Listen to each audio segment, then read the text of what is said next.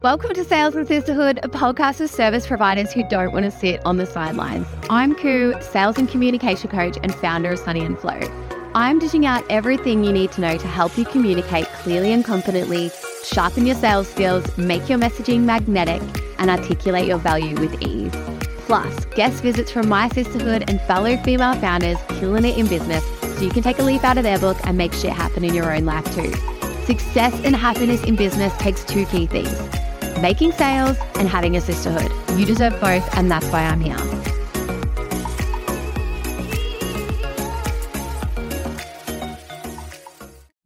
Hello, my friend. Welcome back to Sales and Sisterhood. It's a good day. I've just gotten back from the gym, having a protein shake. I was up at 6:30 this morning doing some copywriting work, which is great. Feeling super productive. Sun's shining, life's good.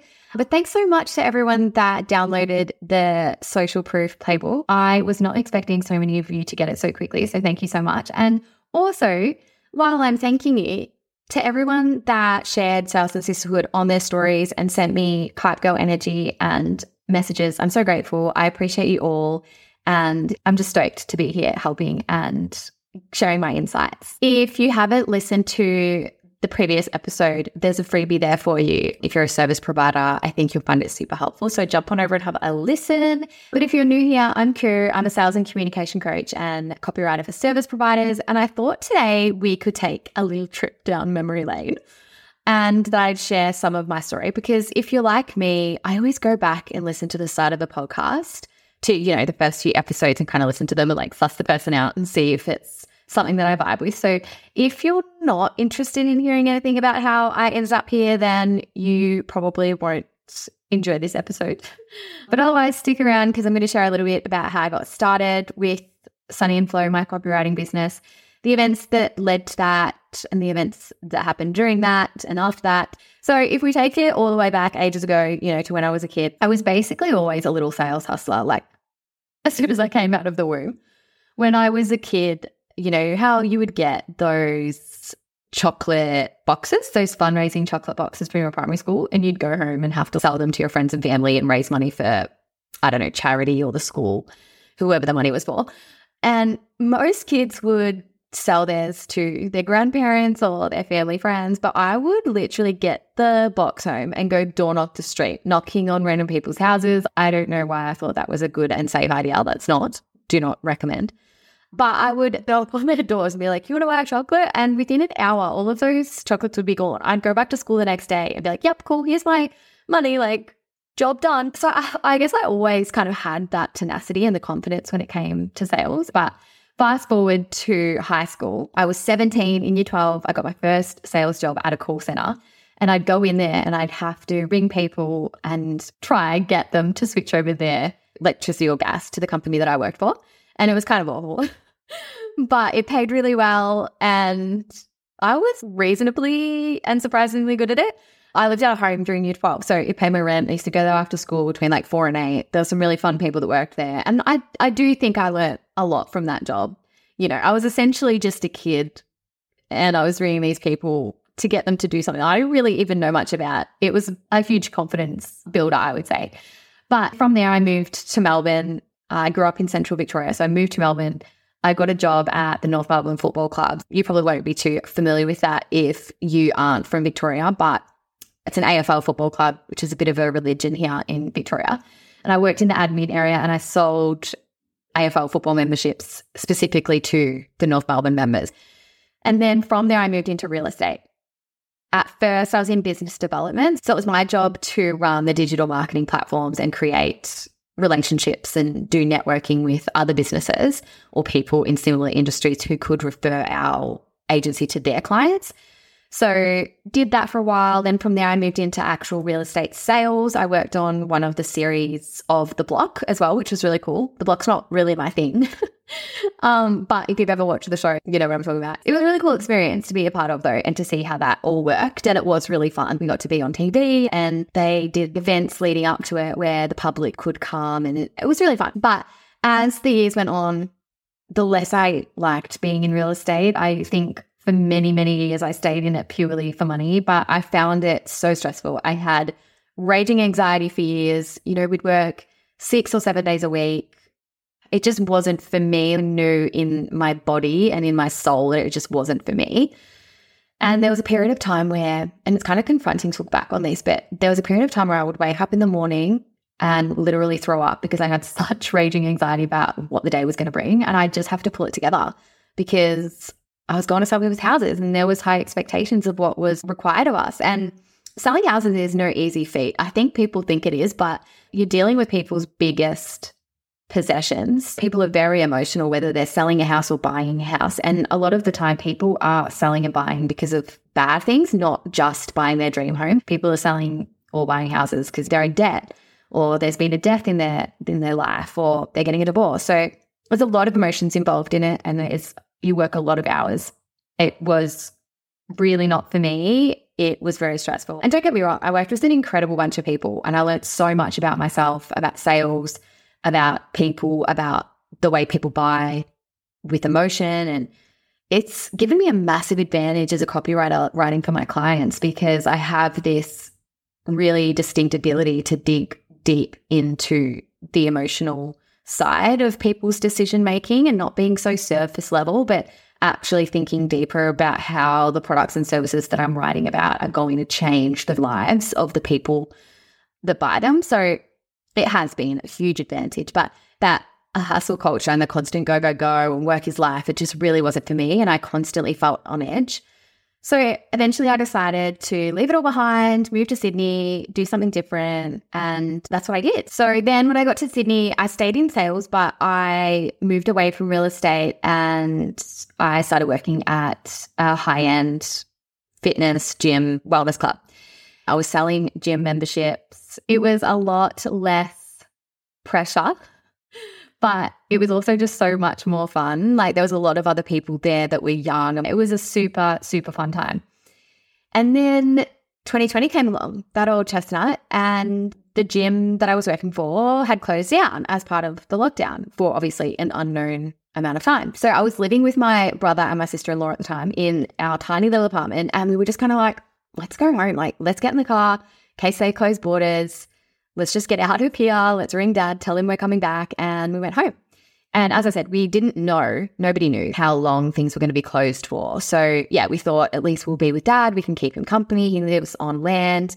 So we'll have more space. It just felt like it would be less isolating and better if we were back home. So we did the nine hour drive home and we got back. And honestly, and I feel weird saying this because I know that COVID and lockdown was a really hard time for a lot of people, but I really loved lockdown and enjoyed the experience that I had for the most part during that time. I had such a wholesome, incredible amount of family time, just so much time to relax and rejuvenate. So, side note to this story is that just prior to lockdown, mm. I just had surgery to have my breast implants removed. I had an allergic reaction to my implants. My body was not liking them at all, and I needed to get them out. Hindsight, right? I'd gotten them in my early 20s. Bad idea. I was quite sick from them. Anyway, had my implants removed. The pandemic actually hit while I was at home recovering. I'd taken some leave from work to do that. Anyway, so during lockdown, it was great because it was the first time in a long time that I was actually physically feeling really good. And my body was able to just heal. I didn't have to, you know, get up in the morning and go to work. I didn't have the stress of just everyday life. I really took the time to reflect and heal. And so, from that point of view, it was really great.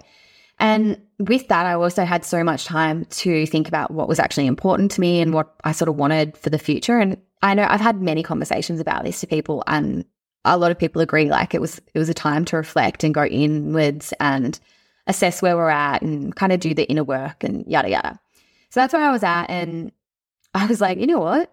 I'd had this epiphany, and I was like, I'm going to quit my job and I am going to continue on this little journey of figuring out what I want for my life and that I knew was starting a business. And I registered an ABN to start a business like three years prior to this, but ended up moving to Sydney instead. So it really felt in that moment like it was the right time. And I think it probably didn't look like or seem like the right time to a lot of other people because it was sort of like, well, why would you quit your perfectly stable job in the middle of a pandemic to start a business when you have absolutely no idea how to run a business? So it was kind of insane in some ways. I knew that I wanted to do copywriting because other than sales, it was the other thing that I was really good at, but it was also something that I loved. Even as a kid, I used to make storybooks. And my biggest dream was always to be an author. And I still will be one day. I'm putting that on the record right now. I will write a book one day. But I knew I wanted to do copywriting, but I didn't know if people actually did it in a freelance capacity. I didn't actually know that that was a thing. You know, I did a quick Instagram search and saw that there was some other people doing it. And I was like, oh my God, this is actually a thing. People do pay for freelance copywriters. I'm going to give this a crack. And I had a lot of obviously experience copywriting because many sales roles include an element of copywriting. So I had learnt to do it through those roles. So I thought, I'm actually going to do it this time. I'm not going to put this on the back burner anymore. So that's what I did. I quit my nine to five, packed up all my stuff here in Sydney, and I went home. And I was like, so dad, I'm going to stay a little bit longer. And like, he didn't even have Wi Fi, right? So I was literally hotspotting off my phone to watch Netflix and to start this business. I had no idea what I was doing. And I told my best friend Claire about my idea to start a copywriting business. And she's a freelance graphic designer. And so she'd added me into these freelancing groups. And I was like scouring these Facebook groups for clients, going through the pages and putting up posts to find opportunities. Because I just thought I need to build my portfolio. Because although I'd done a lot of copywriting, I didn't have really much content for businesses. I had real estate stuff and I had all my personal writing and my blogging and stuff like that. And I didn't want to attract real estate clients. So I knew I had to have other stuff in my portfolio. So I was going into these Facebook groups and I was asking if anyone needed help. And I met this amazing woman, Mel, if you're listening. I love you. She's still such a good friend of mine now. And Mel ran yoga retreats and mindfulness retreats and some really cool, beautiful stuff in Bali and beyond. And I was doing some content writing for her. It was all free work. And then she kept me on. And that was amazing. I had other content to put in my portfolio, but I also had paid work. So I was rapt. That experience with Mel like gave me the confirmation that I was on the right path and that this wasn't just some silly little dream that I had and that there was going to be aligned clients out there and I just had to keep doing what I was doing. Slowly but surely, more started to come and I had around 30 Instagram followers. But really, I had no idea what I was doing. I didn't have any money. I was pretty clueless, but I just put all of my eggs in this basket and I was like, fuck it, I'm going to make this work. And I had this unshakable feeling that I was going to be able to get it off the ground. I didn't know when, I didn't really know how, but I just had this feeling that I was going to make it work, be able to run my own schedule and write for a living and build something on my own terms and be creative and not be, you know, trapped in an office with no window. There was some non-negotiables and I was going after it and I hustled, I'll be honest, really hard in that first year. I put my head down. I worked on Christmas Day. I was working into the night almost every night. I was setting up the back end, my systems, getting the foundations right making lead magnets. I was investing in templates and courses, education. I was listening to all the podcasts. I was trying all the things. I was just really trying to get my head around how it all worked. And I even hired a proofreader very early on so that I could have a second set of eyes on my content to make sure it was error free. I was taking it really seriously. It was a lot. And the freedom that I have in my business now is incredible. So I'm so thankful for everything that I did invest in, even when I really could not afford it, because it's absolutely paid off in every way. But yeah, back then I was just showing up, talking to nobody. Most of those 30 followers that I had were family and friends that were just following me out of support. So I kind of felt like a dickhead most of the time, but you got to do what you got to do. So anyway, fast forward, we're at like the four month ish mark now. And I had a couple of clients at this point, and I was just starting to gain some momentum and feeling really hopeful about where things were going and seeing some small results here and there, but it felt good. My following was still small, but it was getting there and I was just showing up. I'd made a promise to myself early on that I would just do something each day to move the needle forward. It didn't matter how big or small, I just wanted to keep that consistency. And then one day I was about to jump on a Zoom call and I was stoked. I was so excited because it was a new client that had DM'd me. And just as I was about to jump on that call, I saw the, a police car coming down my driveway and I'm thinking, this is weird. They must have the wrong house. And I was panicked because I didn't want to be late for the Zoom call. So I was like, oh, I better go get rid of them before this client logs on. I, I was already sitting in the waiting room waiting for her to jump in. So I quickly ran out the door and the cops were walking towards me and, and he was like, Can we talk? He sat down and he, he told me that my dad had died at work of a suspected heart attack. And yeah, my world completely shattered into a million pieces in that moment. Like I, that was not at all of what I was expecting. And life literally flipped on its head in a second. Like my heart was, it was fucked. There's really no other way to put it. There really isn't. Like it was really fucked up. And huh, I didn't think I was going to get emotional sharing this, but of course I am. But yeah, so from that moment, from that day that dad had passed, you know, I had a funeral to plan, I had an estate to look after. We had so much grieving to do. It was, yeah, it was an unfathomable thing to have happened. My dad was my best friend. I obviously had been living with him and it was just crazy, like him leaving one day and not coming home. And it was, it was so fucked up.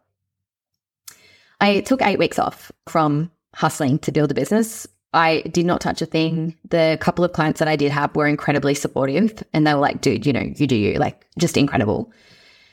But honestly, at that point, four months in, a couple of clients, the easier option would have been just to give it up. But I had a new motivation. And instead of being motivated towards freedom, you know, doing my own thing, my motivation really then became making my dad proud. And I wouldn't be sitting here right now if it wasn't him and being able to go home and having his support. He created the best, safest space for me to come back and move in and take over his house and spend every day building this up. He actually couldn't believe it. I remember us celebrating the day that I made my first $75 and then my first 300. He couldn't believe that I was even making money at home in my pajamas. He couldn't really understand that concept. He worked really hard, you know, like most of our parents where they have quote unquote normal jobs.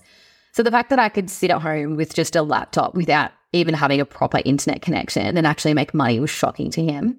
And I know if he could see me now and what I've built, I know he would be so proud and so excited. All the time I sit here and I think, I wish I could tell him, I wish he was here. And obviously for so many other reasons. But yeah, he was just an incredible person, an absolute legend, the funniest person. He was awesome.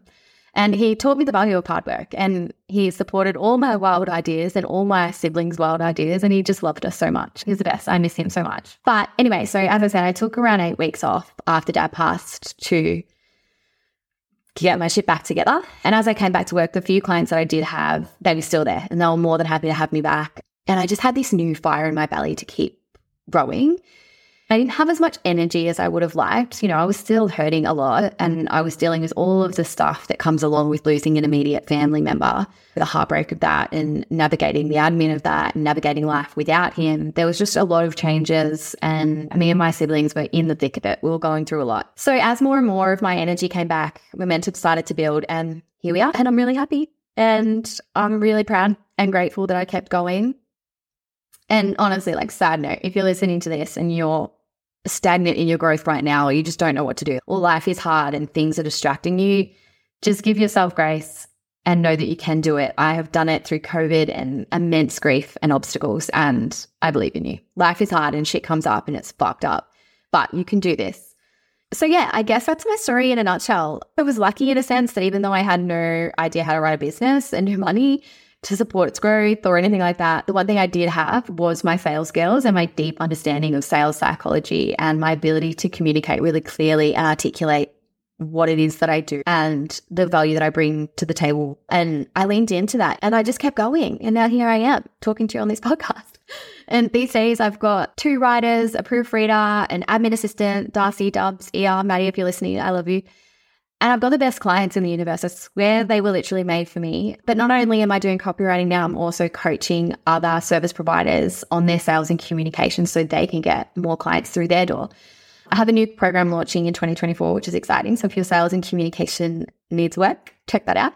But yeah, I just think there's so much noise in the online world that we need to have all these bells and whistles and we need the most beautiful website and the most beautiful branding. And there's just so much pressure to have all of the things straight away. And I don't want to devalue any of those things because I do 100% agree and believe in their importance. But when it comes to growing your business, I think there are things that you can focus on and still make an impact to your growth and still get clients and make sales. I'm absolutely living, breathing proof of that because I didn't really have any of those things, but I did have the foundations, the basics, the ability to communicate, which is so, so key. Because at the end of the day, you can be as good as you want at your service, but if you can't clearly articulate it or communicate it to people and you can't sell it, then it really doesn't matter how good you are. I knew going into starting a copywriting business that I was great at writing copy, but I wouldn't have been able to find clients and make sales and get people to work with me if I didn't know how to clearly explain that.